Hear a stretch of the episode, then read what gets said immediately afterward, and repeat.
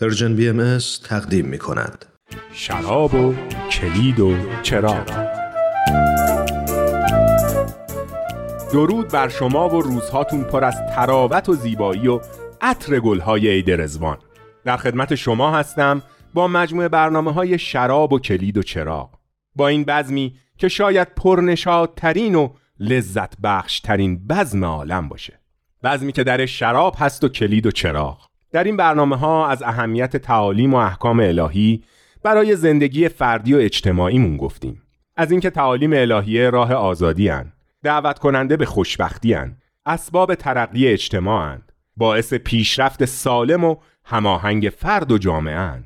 به انسان توان و قدرت میدن و شراب کهنه ای هستند مستیاور و لذت بخش از شراب گفتیم و به کلید رسیدیم حضرت بهاءالله فرمودن اوامر و دستورات من کلیدهای رحمت من هستند برای بندگانم. کلیدهایی که درهای رحمت رو به روی ما باز می‌کنن با اطاعت از این احکام از درد و رنج و بیماری و مشکلاتی که معمولا خودمون برای خودمون درست می‌کنیم محفوظ میمونیم چون راه سالم و متعادل زندگی رو انتخاب می‌کنیم. و به سبب این رحمت به درگاه الهی سپاس گذاریم چراغ یکی دیگه از تشبیهاتیه که حضرت بهاءالله برای توصیف عوامر و احکامشون از اون استفاده کردن. میفرمایند ای اهل زمین بدانید که به درستی عوامر من چراغهای عنایت من هستند بین بندگانم.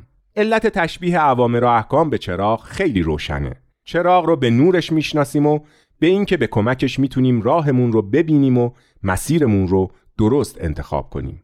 وقتی چراغ به دست داریم به راحتی خطرات رو می‌بینیم و در نتیجه از افتادن و لغزیدن و زمین خوردن و آسیب دیدن در امانیم. خدایا شکرت به خاطر اون مقام بلندی که برای ما مقدر کردی و با فرستادن این تعالیم و احکام راه رسیدن به اون مقام بلند رو برای ما هموار و نورباران کرد.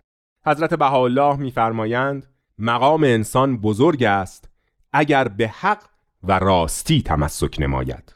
میزان حق و راستی و آنچه که باعث بلند شدن مقام ماست رو حضرت بهاءالله در تعالیم و آثارشون تعیین و ما رو به اون نصیحت فرمودن پس خداوندا شراب حقایقت را می نوشیم و به کمک کلیدها و چراغهایت پا در راهی می نهیم که ما را به آن مقام بلندی می رساند که شایسته انسان است و تو برایمان مقدر کرده ای